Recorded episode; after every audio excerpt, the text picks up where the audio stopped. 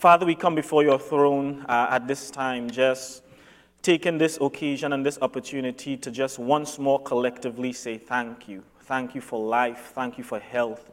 Thank you for strength. Uh, we just come in gratitude, knowing full well that the many blessings that you have given unto us, uh, we didn't really deserve, but because of the love you had and have for each and every one of us, you continue to pour out your blessings more and more abundantly with every single passing day. God, we want to lift up uh, some of our members who are going through just a period of, of pain and agony, sorrow and grief. We want to lift up those of our members who are going through emotional, mental, and uh, spiritual distresses. And, and God, we just pray as, as much as is within us to do that we could be a source of encouragement to them. But ultimately, we know that you are the great comforter. We know that you are the great physician. We know that you are the one that continues to provide and protect, to heal and make whole. And so, God, we, we lift up these brethren before you and ask that you perform in them and in all of our lives the things that are needful for this time and for this moment. So bless us now as we listen to just but a small portion of your word. May, may your word never return unto you void.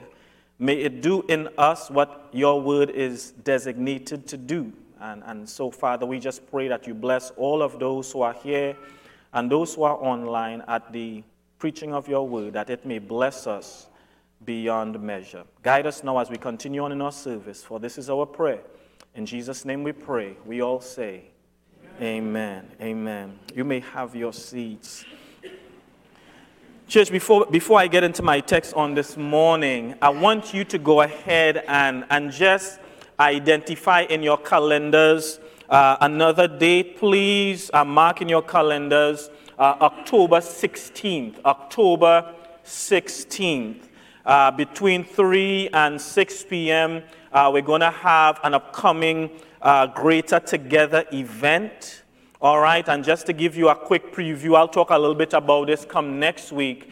Uh, but we, we are planning a Walk for Water event together on the 16th of October, 3 p.m. to 6 p.m. So go ahead, feel free to, to lock that in.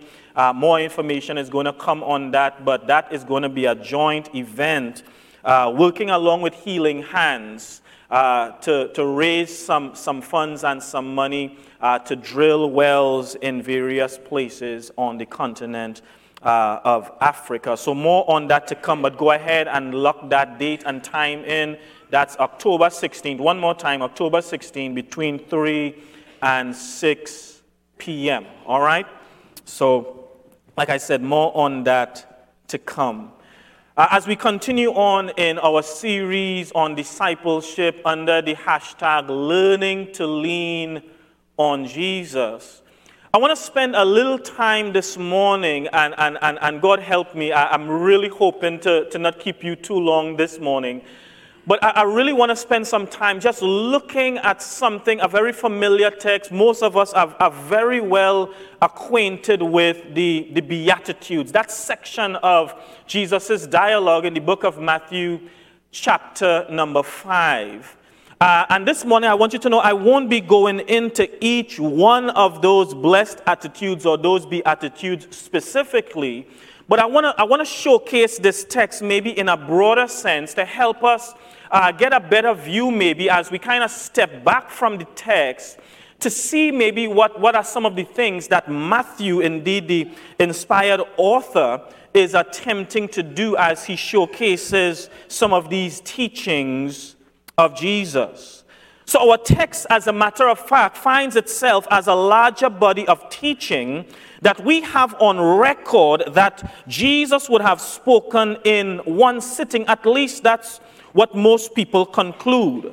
For someone with an average reading ability, it would probably take uh, that individual about 15 to 16 minutes just sitting down reading to completion Matthew 5, 6, and 7, what is commonly referred to as the Sermon on the Mount.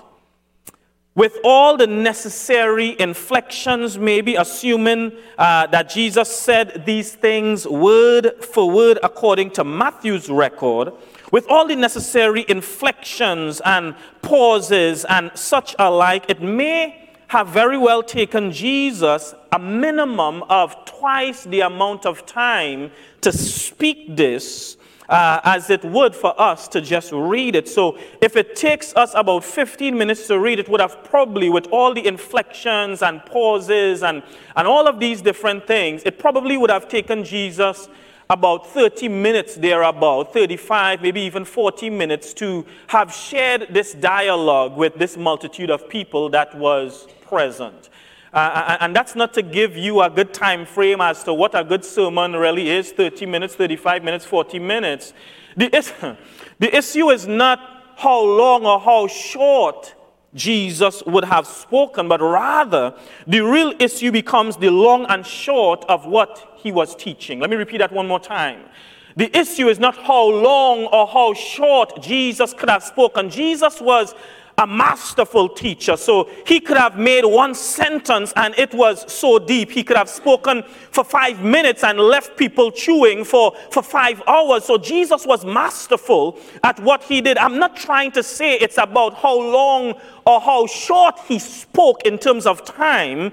I more believe that the writer or writers are, are, really, are really trying to point out the length and breadth, the long and short of his teaching. So it's, it's not how long he would have taken, it's the point of what he is doing. It's not how short he would have spoken, it's, it's the depth of the teaching itself. So, what I want us to do is to recognize as we, as we look at this particular text on this morning, not only are we to consider what Jesus is saying, according to, to Matthew's account, and it's important, church. Let me, let me just put this disclaimer here. It's absolutely important for us to recognize the words of Jesus. If, if, if you have one of those Bibles that, uh, that, that, that color code the, the words of Jesus, and so uh, the author or the writer is going to put his own words in black, uh, uh and then the, the words of Jesus are associated as red, it's good for us to recognize the value and the importance of those red letter words. So I'm not saying that the words of Jesus are not valuable. I'm, I'm saying that they are indeed valuable. We need to consider the very words of Jesus. But what I am saying is we also need to consider not only what Matthew is recording Jesus as saying, but what Matthew is doing as he writes to his audience. So it's one thing for us to recognize the value of what Jesus is saying. It's a next thing for us to also recognize and appreciate what the authors and how the authors are using Jesus' dialogues and Jesus' speech within the confines of their purposes as they write to their several audiences. Let me see if I could explain that just a little bit further. I want us to keep in mind that when the Gospels, in fact, uh, were written, they were not specifically written in real time. And by real time, for example, right now we have a, a brother in the booth there by the name of Jose Nieto. And while I'm speaking in English, he is interpreting in real time in, in Spanish. And, and so I want us to recognize that as we think about the gospel accounts, what we hold in our hands as Matthew, Mark, Luke, and John, they were not recorded real time. Jesus didn't have a scribe that was walking around, and every word that he said, the scribe was there penning, and everything that he described was, was translating. That's, that's not, not how it worked. As a matter of fact, I need for us to appreciate that these gospels, as best as historians and as best as we know, these Gospels, Matthew, Mark, Luke, and John, these Gospels weren't written until decades after the church was established and the church began to grow. So, Matthew and the other gospel writers are not only giving evidence of what they have been preaching through the record of Jesus' life and ministry, but also they are helping in the understanding, check this, and the development of the church as each one takes an approach based on their audience to share and teach biblical truth. In other words, these gospel writers, they are laying the building blocks for the theology or the teaching of the church with the foundation and cornerstone being Jesus Christ. So while yes, the gospel accounts, this is all I'm trying to say in a nutshell. While yes, the gospel accounts do highlight the life and ministry of Jesus, the gospel writers, based on their time and based on their age, based on their reality, they are using as a, a foundation the teachings of Jesus uh, to further the teachings or the theology within the context of the church. So Jesus would have spoken on marriage, divorce, and remarriage. The, the gospel accounts, the authors would use Jesus' dialogue on this issue to, to, to speak on the theology of marriage, divorce, and remarriage. Jesus will talk about salvation, and so they would use, the gospel writers would use Jesus' dialogue and, on salvation and sin and relationship with God to develop further a theology for the church that speaks on the issue or doctrine of salvation.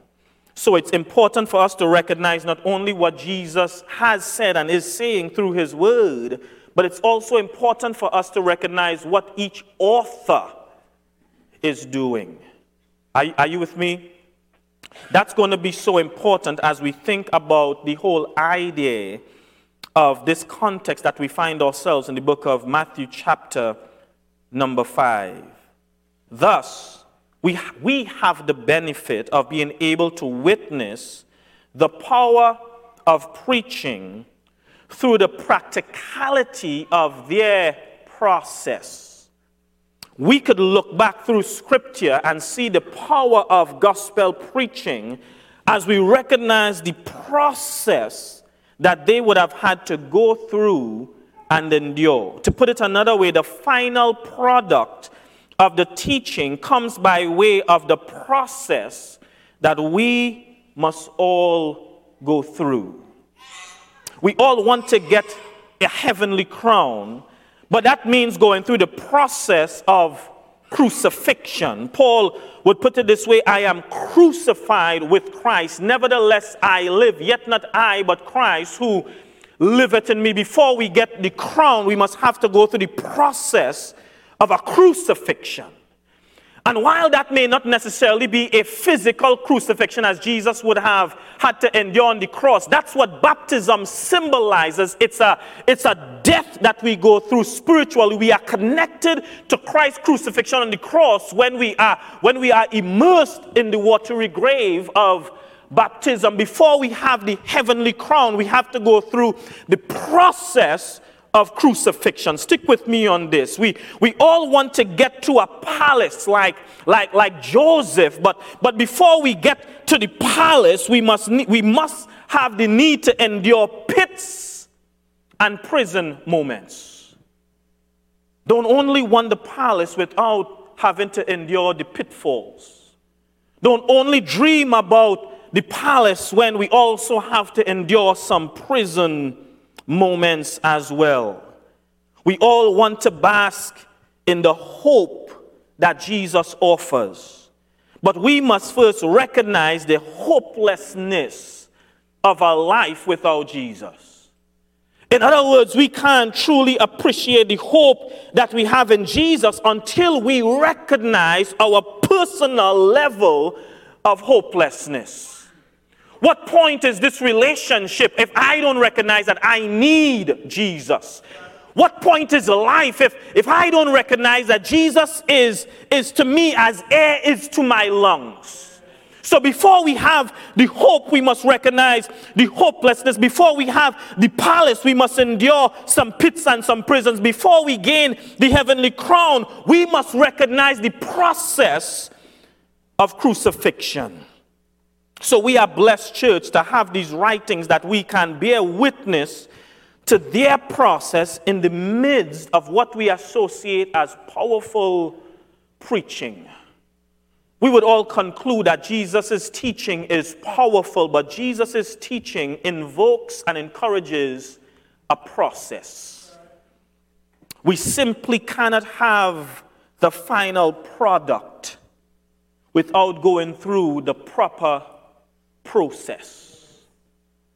So, as we think about that this morning, repeat after me if you don't mind, and we will be almost halfway through our message. Trust. Trust. Trust. One more time. Trust, trust. the process. Trust, the process. I have this slide up here, and uh, it, it simply says the road isn't always easy, but the destination is worth it. In other words, we know what we are working towards, but while we are working towards heaven, sometimes it could feel like hell down here. But God says for us, we need to trust the process because before I give you your rest, there is some work and some labor to be done.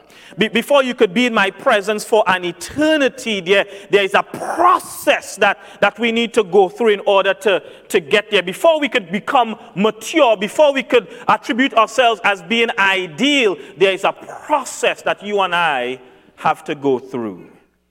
So trust the process.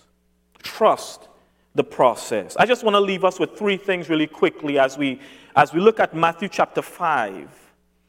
I want to leave us with three things that we, as we think about this process, that we would find repeated over and over and over and over and over in Scripture if we're able to now look at Scripture through the eyes of these three things. Number one, I want us to see that there is always an initiation. Say initiation. Beautiful, you're preaching. Number two, we, we must always recognize as well that there is an identity. Identity. Beautiful. You're, you're saying it with the Caribbean accent too. I love it. But number three, number three, not, not only is there an initiation, not only there, not only as well is there an identity, but number three, I want us to see that there is always the ideal. Say ideal. ideal. And I want to work this in reverse now as we kind of bring this hurriedly to a close. In order to have the ideal. The ideal is the model. The ideal is the maturation of the thing. The, the ideal is the perfection of the thing. And I want us, as we think through the scripture of Matthew chapter number five, I want you to see all three found and contained within this gospel account of Matthew as we look at this dialogue of Jesus. Come back with me as we work in reverse fashion. Look at Matthew chapter 5 and verse number 48 with me. And I promise you, if you stay with me and if you, if you don't fall asleep, we'll get done in probably about eight to 10 minutes. If you don't fall asleep. Come with me into my. I saw somebody say five minutes. I could do it in five if you stay up. Stay up. Stay up. Let me know you're staying up. Give me a little amen here and there, and we'll be done in five minutes. All right? In Matthew chapter 5 and verse number 48, I want to show you really quickly the ideal.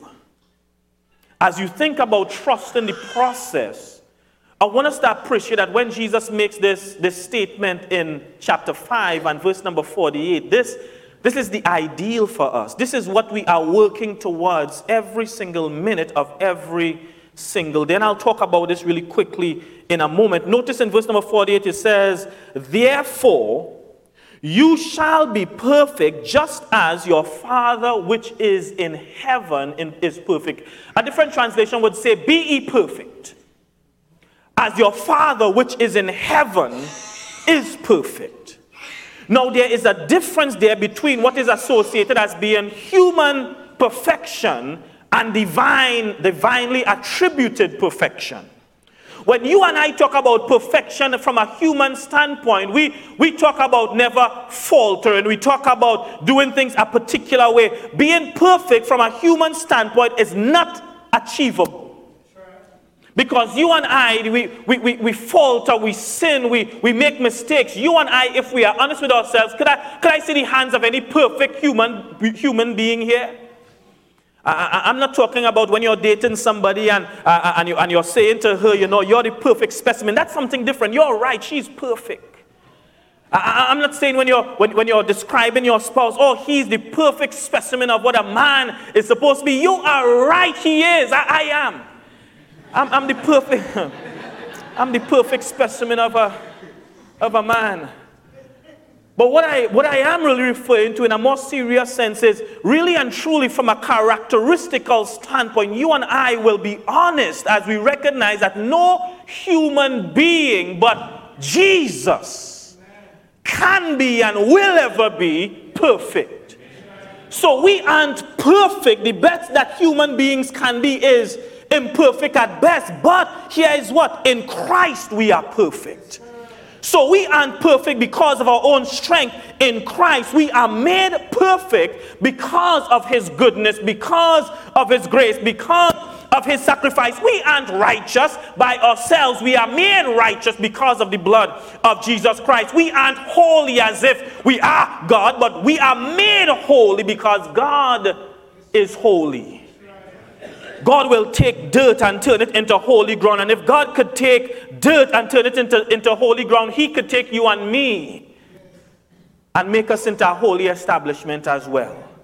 So I want us to appreciate that when I talk about the ideal, I need for us to see here that the attributing of perfect to the human being or to the Christian comes as a result of having a relationship and a connection to God. So spiritually, I am complete. Spiritually, I am made whole because of Jesus. But from a physical standpoint, I can't do it without God. So my ability to be perfect only stands on my ability to stay connected to God, Jesus, and the Holy Spirit. Stay with me with this. I have three more minutes. So notice the ideal is to be perfect as our Heavenly Father, which is in heaven, is perfect. But in order to become perfect truly, as we reflect the nature and character of God, we have to go through a process of recognizing what it takes to become holy. What it takes to be righteous, what it takes to become perfect. If you would just look at, at, this really quickly with me, because within the confines of the context, we could take up the entirety of chapter number five to recognize what it takes for us to ultimately become perfect eventually. But he wraps up his thoughts around verse number 43 to help us see the culmination of what it really means to at least typify or exemplify having a character and heart like God. So in verse number 43 says, You have heard it said, You shall love your neighbor and hate your enemy. But I say unto you, Love your enemies, bless those who curse you, do good to those who would hate you, and pray for those who would despitefully use you and persecute you, that you may be sons of your Father in heaven, for he makes his sun rise on the evil and the good, and he sends the rain, church, on the just and the unjust. For if you love those who love you, what reward have you? Do, do not even the tax collectors, do not even the people who you hate and despise, do they not also just love people who love them? He said, and if you greet your brethren only, what do you do more than others? Do not even the tax collectors do that? Let me, let me put this in, in, in words that maybe is, is closer to us. If you are only good with the people who are good to you, what real profit is it to show that you are reflecting the character and heart of Almighty God? If you only pray for the people that you know bless you, then how is it that you would say that you reflect the heart and the character of God as a child of God, as a son and daughter of the king? What Jesus is trying to help them to recognize is we need to be working towards the ideal, and the ideal is to be as perfect as the Heavenly Father is perfect. But that comes through the process of a change of heart. So he says, learn to love.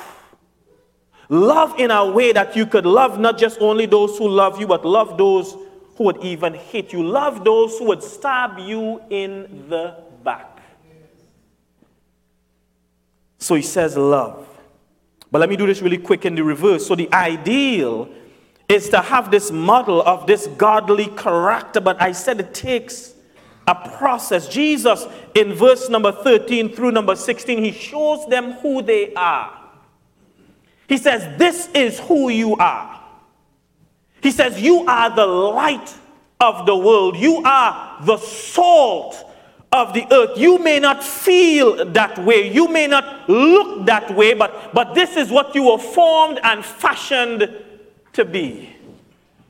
Anybody here ever felt sin deformed before? To where it's like, I don't, e- I'm, I'm not even worthy to utter a prayer to God. I'm, not even worthy to, to have the name God or Son of God on, on my name tag. I'm not worthy. He says, listen, sin deforms us, but God's love transforms us. So don't follow the lies of the devil that says you are nothing. Recognize in the eyes of God, we are everything. Don't see yourself as having nothing, even though you might have little money in, in your bank account. Don't see yourself as having nothing, but see yourself attached to a God who owns everything. So he says, I want you to model the ideal, but before you model and get to the point of recognizing the ideal, you have to see who you are. It's your identity. I am a son and daughter of the king, but the, I also have a responsibility to this world. I am the light of this world. So that means I need to I need to walk as someone who is a light bringer and a light bearer. I am the salt of the earth, so I need to stop living the way that I'm living so that I could perform my duty and I could live in my real purpose, which is preserving life and, and bringing people closer into contact with, with Jesus Christ. So Jesus didn't have to say the word sin here, but he's trying to help them to recognize that you are something in the sight of God and you are needed in a lost and dying world. Anybody here ever felt like they didn't have a purpose? Anybody here ever felt like they were nothing? Anybody here ever felt like they didn't know what they were here to do? Listen, you have a purpose, and your purpose is to be light and salt to this lost and dying world. But then, in good old fashion, as we work in reverse number one, he says there is an initiation to this process. This word initiation is a unique one. We find this initiation really in the context of verses number uh, 2 all the way down to about verse number 12. So we have the ideal be ye perfect as your Father which is in heaven is perfect. He says, apart from that, I need for you to recognize who you are. You are salt, you are light, you are mine, is what Jesus is saying. But before we get to that point, we sometimes have to go through an initiation process. I'm not saying that this is what Jesus is doing, but I want to show you how we sometimes go through the initiation process from our perspective. I have not been blessed by choice to join one of these clubs on campus at Harding University. And I think Harding is pretty blessed because, you know, hazing is not supposed to happen, but I think it does, but maybe not to a detrimental extent. But, you know, they, they, you, you go through this process when you're about to, to engage and join in that particular club or group where you go through the initiation process. The initiation process is meant is, is, is, is meant to do, do two things. It's meant for you to recognize the severity of what you are about to engage in. That's number one. But it's also meant for us to recognize, or at least those the videos, to recognize the character of the person that's coming in. If you go through the initiation process and there are requirements that they are looking at in the initiation process and you, you don't meet those requirements, chances are you, you, you don't get into this club. So there is an initiation process, and the initiation process oftentimes is a bit difficult, reflective of the standard of living that you are going to be called to live when you get into this organization or group. So, Jesus, as he begins the initiation process, he is speaking to them. They aren't experiencing anything yet, but, but remember, this is about taking a broad view. Didn't Jesus experience some stuff in the garden? So, the initiation process actually starts with Jesus in chapter 4 in the garden. But then, as Jesus goes through his process, he comes down, he begins his teaching, and he's teaching to the multitude, and he starts off with these blessed attributes or these blessed attitudes. And it's a rude awakening for some of these individuals because these are not the characteristics of, of, of somebody who wants to be a part of a dominant race, uh, for somebody who, who thinks that their king or the, their savior is going to come and take them away from underneath the hand or the thumb of these Roman rules and have a king over them once more to be a great nation. He starts talking about, blessed are the poor in spirit. That's, that's, that's humility talk. He starts talking about they that mourn. That, that's not victory talk. What do you mean mourn when we're supposed to be shouting? He, he talks about blessed are the meek, for they shall inherit the earth. Well, how can the meek inherit the earth? I thought only the strong survive. He, he, he tells them, Blessed are ye when men shall revile you and persecute you and say all manner of evil against you falsely for my namesake. What are you saying, Jesus? These are attributes of a victorious king coming to take us into a new era of nation living. But Jesus wants them to know your identity is wrapped up in your ability to be humble. Don't miss that. Your identity to be salt, your identity to be light. On in process of you becoming this perfect representation of God's love, grace, mercy, and truth, it's all wrapped up in our ability to keep, stay humble. We are no better than anybody else. But even though we are downtrodden, we are still blessed because we are in Christ. I'm no better than somebody who is outside of Christ. But because I'm in Christ, I could walk a little bit with some pride. Not a detrimental pride that looks down on individuals, but a pride that says, I am something because of the God that I serve. I may not always get A's, but I am still something in the sight of the God that I serve. I may not have what others have, and I, sometimes I want what others have. I, I want things for myself, but, but that doesn't mean I'm any less of a person than somebody else because I'm something because of the great God that I'm served. So he says, don't, don't be prideful, but still take some pride in the relationship that you have. Does that make sense? So don't turn your nose up because you're a Christian, but because you're a Christian, you could stand tall. Don't look down at anybody else because you're no better off than anybody else because we all have sin and sinned and fall short. But guess what? Because of the blood of Jesus Christ, we know we have a hope that's beyond this physical life. And that was my five minutes. Thomas, would you mind coming up, bro? So I want us to see as we as we think about what it means to learning to lean on Jesus. Jesus starts off in this dialogue by saying, Listen, I need for you to understand the initiation point. The initiation point is for you to recognize the type of heart you are supposed to have. The minute you and I think that we have it all together, we have now started to step